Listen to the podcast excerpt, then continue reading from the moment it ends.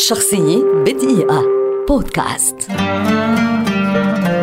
يوهان يوهانسن. مؤلف موسيقي أيسلندي شهير ولد عام 1969 ويعد واحدا من أشهر وأبرز الموسيقيين على مستوى العالم في العصر الحديث خاصة حين يتعلق الأمر بوضع الموسيقى التصويرية للأفلام.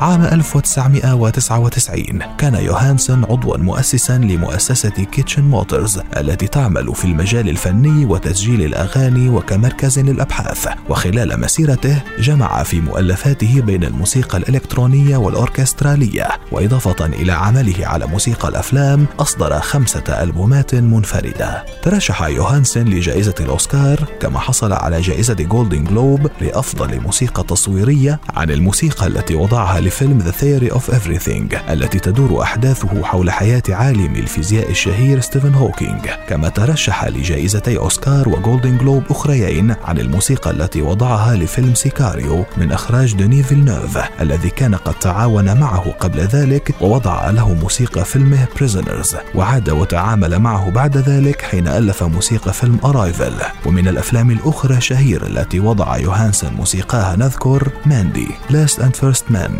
Mother و The Mercy الذي كان عمله الأخير. عام 2018 وبشكل مفاجئ عثر على الموسيقار المبدع يوهان يوهانسن متوفيا في شقته في برلين عن عمر 48 عاما. وقد أعلنت شركة Redbird Music التي تمثله النبأ على فيسبوك قائلة نؤكد بحزن بالغ رحيل صديقنا العزيز يوهانسن. فقدنا واحدا من أكثر الأشخاص موهبة وإبداعا. لقد حظينا بشرف معرفته والعمل معه. شخصية بدقيقة. بودكاست.